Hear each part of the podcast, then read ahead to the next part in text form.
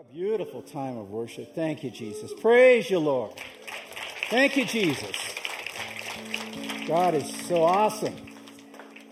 If you just join me in a moment of prayer, Father, I just ask that uh, as we come before you tonight to worship and adore you and to lay our lives down before you, Lord God, that we would just have a moment of reflection and realize your faithfulness. Your word says that the steadfast love of our God, it never ceases. Your mercies never come to an end. They are new every single morning. So I just pray right now, Lord God, that I would decrease and you would increase, that they would see your word, see the truth of your word, see who you are, and that you want to just draw close tonight, Lord God. That your Holy Spirit is beckoning as a deer that panteth after the water, that you just want those that come and be quenched we pray all these things in the blessed name that's above every other name, King of Kings, Lord of Lords, the Lord Jesus Christ. And everybody said, Amen. Amen. Thank you, Jesus. Praise you, Lord. Praise you, Jesus. You may be seated. So I really appreciate what Bob had to say about finances. Um, it was spot on. There was a pastor, though, that he fell out with his church. It was over church policies, and it included how the finances were handled. And after a bitter argument, and many nights that he lost sleep and prayed, he decided that he would leave his congregation. So on Sunday morning, he announced that he would be taking a job as a prison chaplain. And he said, I'm going to preach to you today out of John 14 1. I go to prepare a place for you. You'll get it.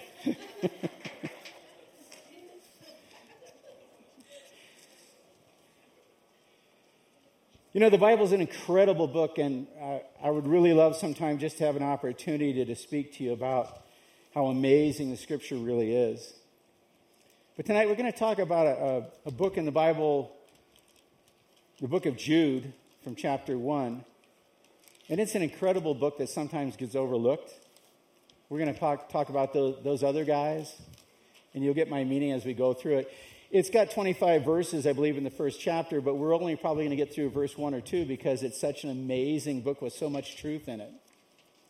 And it tells us that Jesus basically had four brothers Joseph, Simeon, they were half brothers, James and Jude, or Judah.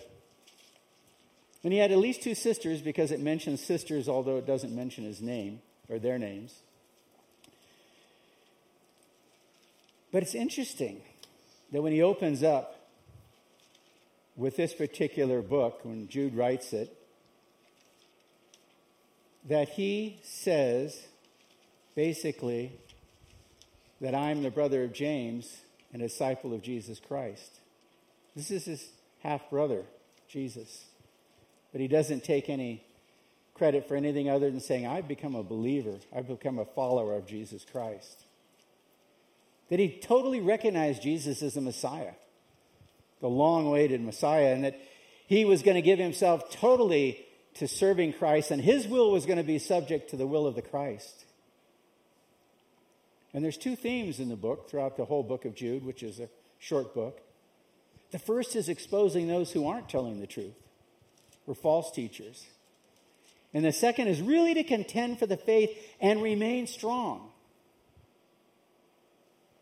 And he opens up by saying, Greetings to the called. Did you know that you were called by God? That you were called by God's Holy Spirit before the world even began?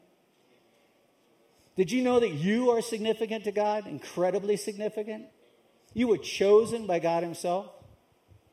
It's in the scripture throughout, from Genesis to Revelation that He knew you, named you, and called you. The voice of God, the Holy Spirit of God, beckons for us to join His family and to be part of the kingdom of God. That's an amazing, amazing thing to think about. That God Himself would, would ask us to come join Him. I hope you never, ever recover from that fact that God knows you so intimately. He starts out in verse 1 and says, Jude, a bondservant of Jesus Christ and, and brother of James, to those who are called sanctified by God the Father and preserved in Jesus Christ. Sanctified means that God not only called you, but He set you aside for a purpose, that you are significant. You are significant. And not only that, but He promises to preserve you through all of life and all the challenges and all the things that might come against you. He says, I'm going to make you a victor and not a victim. He calls himself a bondservant, somebody who's a leader following Christ. You know, the word minister simply means to serve or to render service. And he says, I'm here to, to point you to Christ, the Messiah. And these servant leaders will fit in really well in the book of Revelations, in the New Jerusalem. Revelation 22, 3 through 5 says, And there shall be no more curse, all sins gone. But the throne of God and of the Lamb shall be in it, and his servants shall sure serve him. They shall see his face face to face, and his name shall be on their foreheads. There shall be no night there. I want you to note that. There'll be no night. They need no light or no lamp from the, the sun. The Lord God Himself is that light. That's significant that Jesus Christ is the light of the world. And they shall reign forever and ever with Him. Very few books in the New Testament, very few books in the New Testament have more to say about the generation we're living in right now than the book of Jude. Those who would take away from the faith, those who wouldn't tell the truth, really don't like this book. It's distasteful to them because it has warnings and it's uncompromising and it says, hey, the truth of Jesus has to prevail. We contend for it. We stand for it. We stand strong for it. But to those who approach the book of Jude with receptive hearts, with open hearts, like Bob was talking about, Jude's words are going to speak really, really clearly. He's going to make it real clear, and they're going to be forceful. They're going to be powerful as they were 2,000 years ago, but they're being revealed today. So the first theme in the book of Jude is to, to expose those who aren't telling the truth. And he describes them in detail. He gets really down to the nitty gritty, and there's a whole lot in this that I wish I could go over tonight. You know, the definition of a Christian is simply follower of Christ walking in the way. To be a Christian is to be a follower of Christ. And I want you to think about that. I was asked many years ago to participate with a, a group that had a walk for men and women, and I was with the, the men's group and it was it was three or four days. It was an awesome group. They really got po- across the point of God loves you and and the grace of God. It's not by works; it's by grace. And and they they finally talked me in after a couple years to go and participate in this for four days and to you know to, to be amongst all the people and go through the whole program and man i was excited we had a blast i mean they had a, they had a fun time and i just thoroughly enjoyed it and really really got the message of god's grace and god's love and, but at the end of it I was kind of surprised because the leaders came to me and said, Hey, you know, Pastor Mel, you've went through this and that's really awesome and we know you've enjoyed it, but we need you. And I'm like, What do you mean? Well, he said, Believe it or not, in our denomination, there are ministers, there are pastors, there are leaders who don't believe Jesus is the Christ. I was like, What? That made no sense to me. It just didn't even compute. I was shocked. I mean, I was really shocked. And they said, No, it's true. We need people who actually believe in God's word and believe that Jesus is the Christ. We're talking about a huge denomination right now that's going through a split. Because some people don't believe that Jesus is actually the Lord and Savior.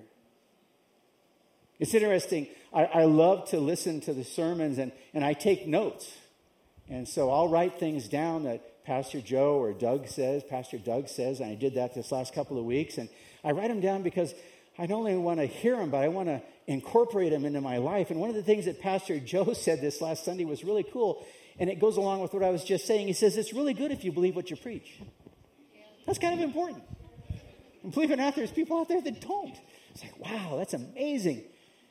But false teachers aren't just in the, what we call the cults, or they're also in the Christian church, claiming that they're part and parcel but they're not telling the truth.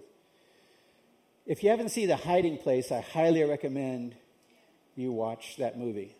It's about World War II and a family, the Ten Boom family.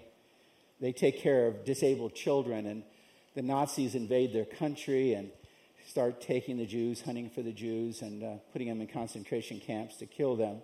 And their family hides them. And one day, a, a minister, a man of the cloth, comes to their home. And they beg him to please help the Jewish people, God's chosen people. And he, he's afraid. He can't do it. He won't do it. He refuses to do it. He lacks character. He lacks integrity. He lacks courage. So Corrie asked her father after this guy leaves, she goes, Dad, I, Papa, how can a man who represents Christ and yet he allows God's most vulnerable, the weakest, to be taken captive? And I love the response the father gave. Corrie, just because a mouse is in the cookie jar doesn't make it a cookie. You have to realize that God knows his own, and again, he's called you. I love what Pastor Joe Joel said this, Joe Merrill said this last Sunday also. He said, Love always has to be a choice. We have to receive it. God can say, I want to give it, but we've got to receive it. And it's a choice. It's a choice to love God, and it's a choice to love others. And when the chips are down on the table and all bets are off, we have to define, decide, you know, are we going to fold or are we going to stay? Are we going to fold are we going to stay strong with Christ? Pastor Joe mentioned our bodies are a living sacrifice from Romans 12, 1. He said, Beseech you, therefore, brethren, by the mercies of God, that you present your bodies as a living sacrifice. God wants you alive. In fact, when you come to Christ, you're more alive than any other time in your entire life. And people need to see that life and realize that you've come to accept Him, and that's made a difference in your life. Acceptable, holy, reasonable service. We've talked about in the past those claims that represent Christ. Now let's talk about those who claim that they're enlightened and they have the only way. There was a society that was founded in 1830 by Joseph Smith. 15 million people worldwide and 2 million in Asia follow the world's fastest growing Christian cult. He wrote the Book of Mormon, and there's the Pearl of Great Price and the Doctrine of Covenants, etc. And he claimed that while he was a teenager in New York, that he had two visions from God. And that God told him not to be part of any Christian church. And he was to translate the Book of Mormon, which were written on golden plates buried by his house. He published the Book of Mormon in 1830. He also claimed that John the Baptist himself had come and spoken to him, and he wanted him, Joseph Smith, to finish restoring the church to the preaching of the true gospel. So, this is the tre- teaching that he thought was the true gospel. He describes God as an exalted man with a human body. An exalted man with a human body, not God. And Jesus is the firstborn of God's spirit children. God in flesh, along with Lucifer, who is the second of God's spirit children. I want you to get that. Jesus and Lucifer are both spirit children. That's the truth he wanted to preach. And all humans followed after that. And the Trinity is three gods, not one God and three. Then, along in 1879, Charles Russell came along, and he has a membership with 3 million now worldwide, prominent in Japan. Russell came along and he organized a buddy Bible study class as a teenager. He had no formal training whatsoever, no ministry experience whatsoever as a teenager. And he began publishing a magazine called Zion's Watchtower, in which he discussed his interpretations of Scripture. He founded the Watchtower Bible and Tract Society. The teaching? The Watchtower Bible and Tract claims that is the channel for the flow of all biblical truth to the world. There are no articles of faith, written doctrines. All beliefs are made clear in their publications. Followers do not believe in the Trinity of God God the Father, God the Son, and God the Holy Spirit. They do not believe that Jesus or the Holy Spirit are God at all. So these two common teachings have millions of people following them. And they say the salvation is not by accepting Christ, it's by the works that you do. They deny Christ's deity. They say his death was insufficient, it wasn't enough on the cross. faith alone isn't their doctrine. I'd suggest if you really want to find out more about this, it's pretty amazing. Is Walter Martin wrote a book, The Kingdom of the Cults, the sixth edition. But I want to read from you 20, Matthew 24, verses 3 through 5. Now, as he sat on the Mount of Olives, the disciples came to him privately. They're talking to Jesus and say, Hey, tell us, when will these things be? And what would be the sign of your coming and the end of the age? And this is what Jesus responded to in verse 4 of Matthew 24.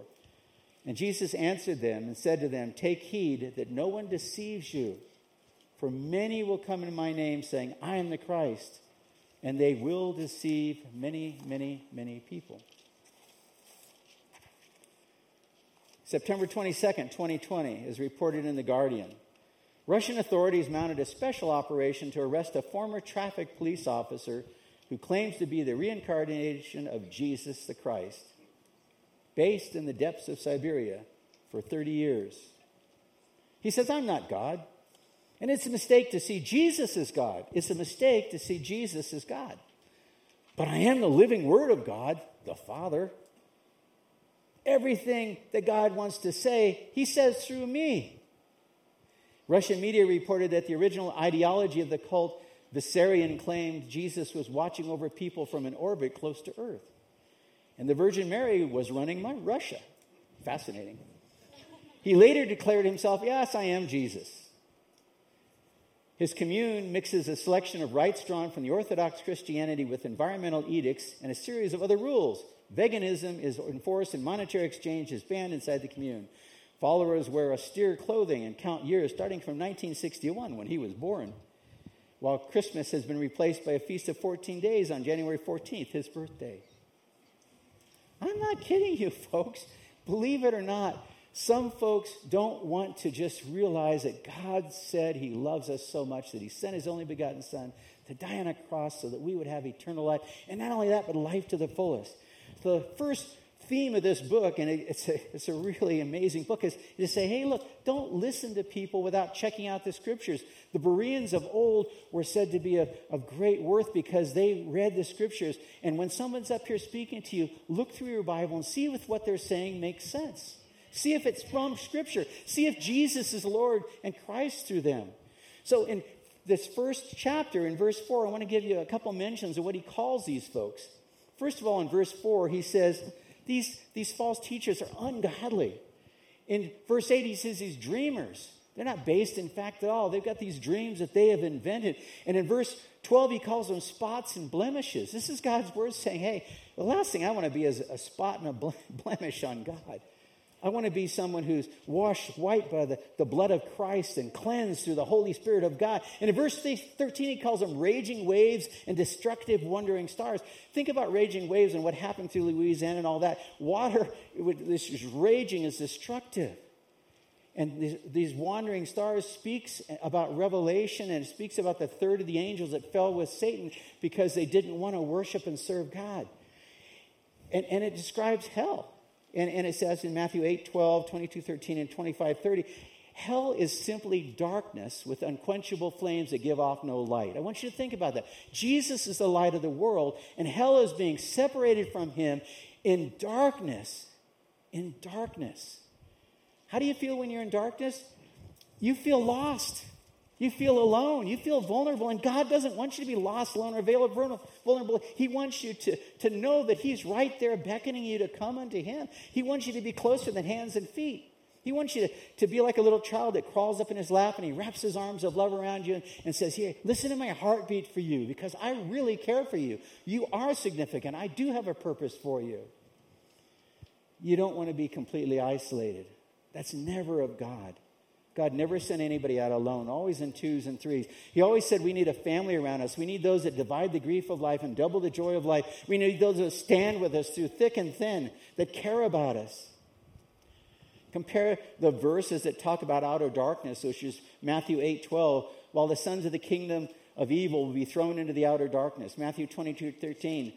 And then the king said to the attendants, Bind him hand and foot and cast him into outer darkness. In Matthew 25, 30, and cast the worthless service in outer darkness. Always talking about outer darkness. And yet God's word says in Micah 7, 7, But as for me, I will look to the Lord. I will wait for the God of my salvation. My God will hear me because he's listening for my voice.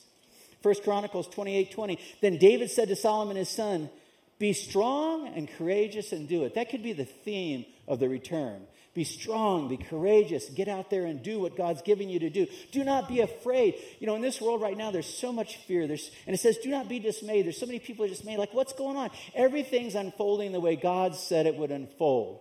He says for us not to be anxious, not to be afraid. For the Lord God, even my God, is with you. Realize God will never leave you, He will never forsake you, ever. You'll never be without that light if you turn to it.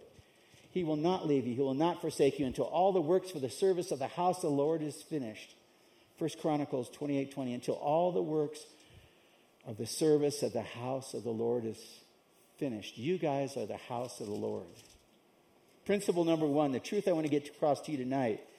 Know the truth of God's word, it will set you free from any bondage you've been in.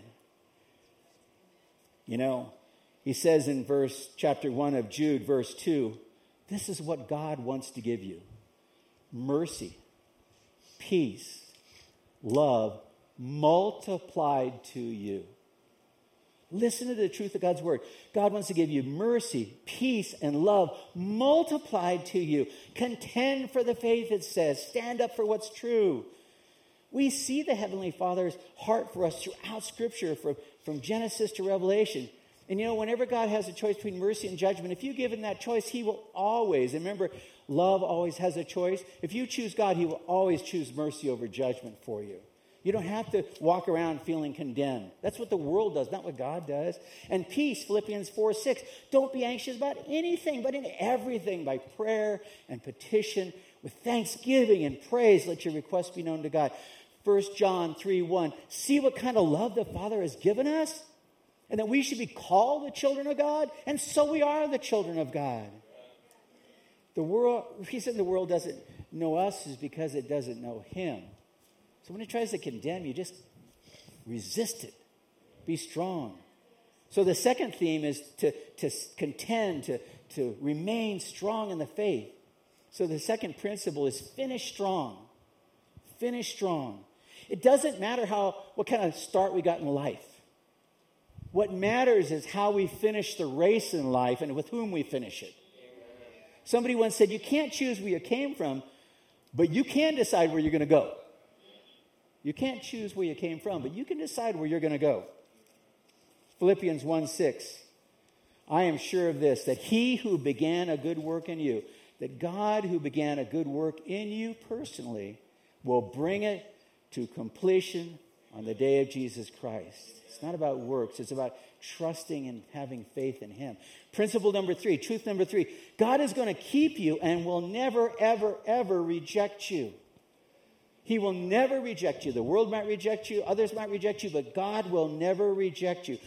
The Greek word that says to contend earnestly in Micah there, I mean in Jude there, it's all one word and it appears only once in the New Testament and the, the principles of understanding Scripture and the importance of, of certain things in Scripture is the first time something's mentioned, it's incredibly important theologically. So when God says, hey, you know what? Fight for the faith, contend for the faith, stay strong, God will give you that strength. Principle number four, truth number four contend for that which is important and resist evil. We live in an evil world.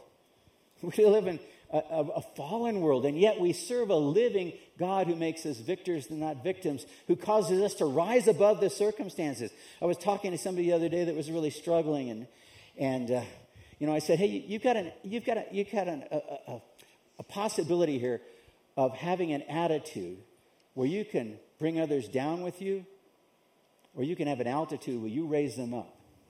It's your choice." So I was out in this hallway when this was Bethel Church. And I had been diagnosed with a very rare and uh, serious form of cancer. And I let the congregation know. And I was out in this hallway after service one day, and I heard a name, John G. Lake. So I asked the other pastor, the associate pastor, I said, uh, So you told me about John G. Lake? He goes, I don't have any idea who you're talking about. So I thought about that. I thought, you know, I need, I need to kind of find out who John G. Lake was. So I just want to tell you a little bit about John G. Lake's ministry.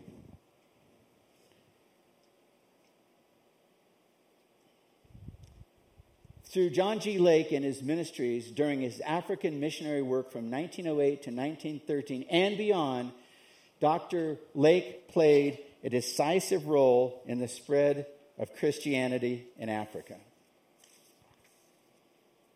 He was in southern Africa. And it was referred to as the most successful and influential southern African religious movement of the 20th century. I had no clue who this guy was. My other pastor didn't either.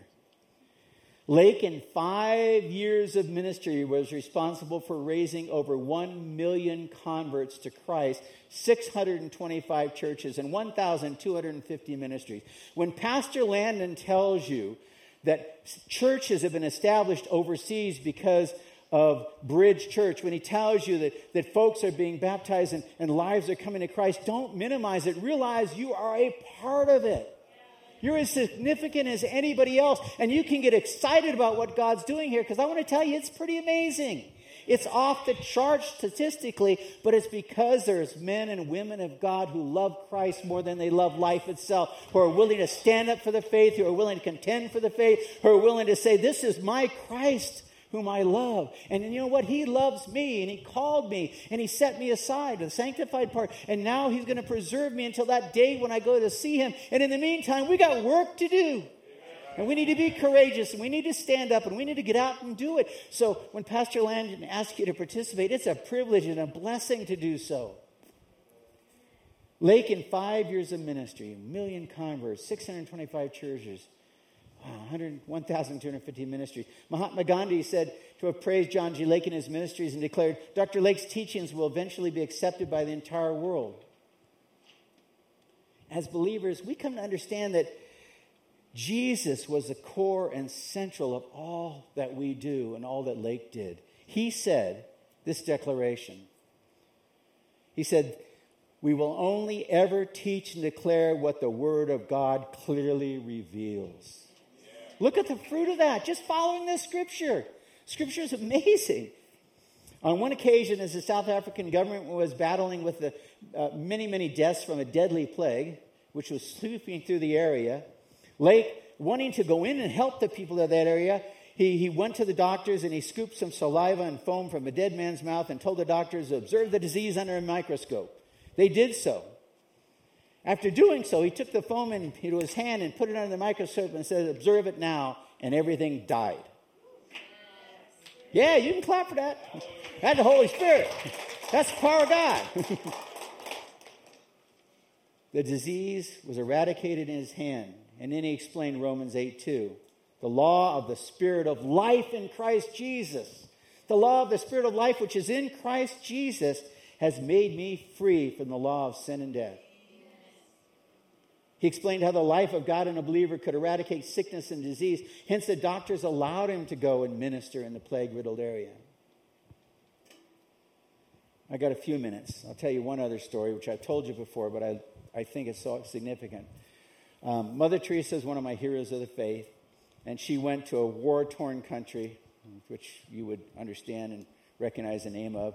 And there were all kinds of stuff going on. And Mother Teresa knew they, there were these disabled children in this other country, and, and they weren't being cared for. And she wanted to go across, and, and you can see the bishop, the Catholic Church, and all the officials saying, But Mother Teresa, you don't understand. There, and you hear the rockets, hear the fire, hear the bombs, hear everything going off. She goes, Okay, I'll pray. The next day there was a ceasefire, and she went and got the kids. You see, she was just a simple servant of the Most High God, but we have to realize that we are privileged to be bondservants of the Most High God. You and I both. And God is no respecter of persons. Any one of us can follow after him. So I want to give you a verse that, or rather a statement that John G. Lake made that I thought was really, really powerful. Do not imprison the Christ in you. Do not imprison the Christ in you. Let him live. Let him manifest himself through you. Let him find vent through you. Take that into heart today. Let God find vent through you. Let God's word flow through you. So, principle number one is you, you need to know the Bible, know the truth. It's going to set you free from any bondage the enemy's trying to put on you, from any lies anybody's tried to tell you. Then, number two is finish strong. It doesn't matter the start you got, it's how you run the rest of the race. Principle number three God is going to keep you, and He will never, ever, ever reject you or turn His back on you. Even if you turn your back on Him, He's going to follow right behind you with those arms that were stretched wide on the cross of Calvary's Hill, waiting for you just to turn around. Principle number four contend for that which is important and resist evil. It will flee from you. Don't let it ever overcome you. Never stand alone. Stand with Christ and stand with your brothers and sisters. As John G. Lake said, do not imprison Christ in you. Let him live. Let him manifest himself through you. Let him find vent through you because you are significant and you were called of Christ, and you were set aside, and you belong to Him, and you are making a difference. Let's say the bridge declaration together. I want you to really incorporate this personally in your life. Make it a declaration of Christ in you. I am a bridge builder. This is my season of favor. I am blessed to live my best. I will choose to love Him first. I will worship fully, love deeply, and my community will thrive because I am praying for it. I am a carrier of peace. I will represent God's gentleness to myself and others. I will live out His gospel. I am blessed to live my best because I am a bridge builder. God bless you. We're so glad you joined us today. If you made a spiritual decision, whether that was dedicating your life to Christ or rededicating your life to Christ, send us an email at info at wearebridge.church and let us know you made that spiritual decision. Also, if you're joining our Bridge Church family online for the first time, we have a very special gift for you. Send us an email at info at wearebridge.church to share some information on where we can send you that gift. We're so glad you joined us today, and we can't wait to see you soon. Be sure to stay connected because we're so much better together. Freedom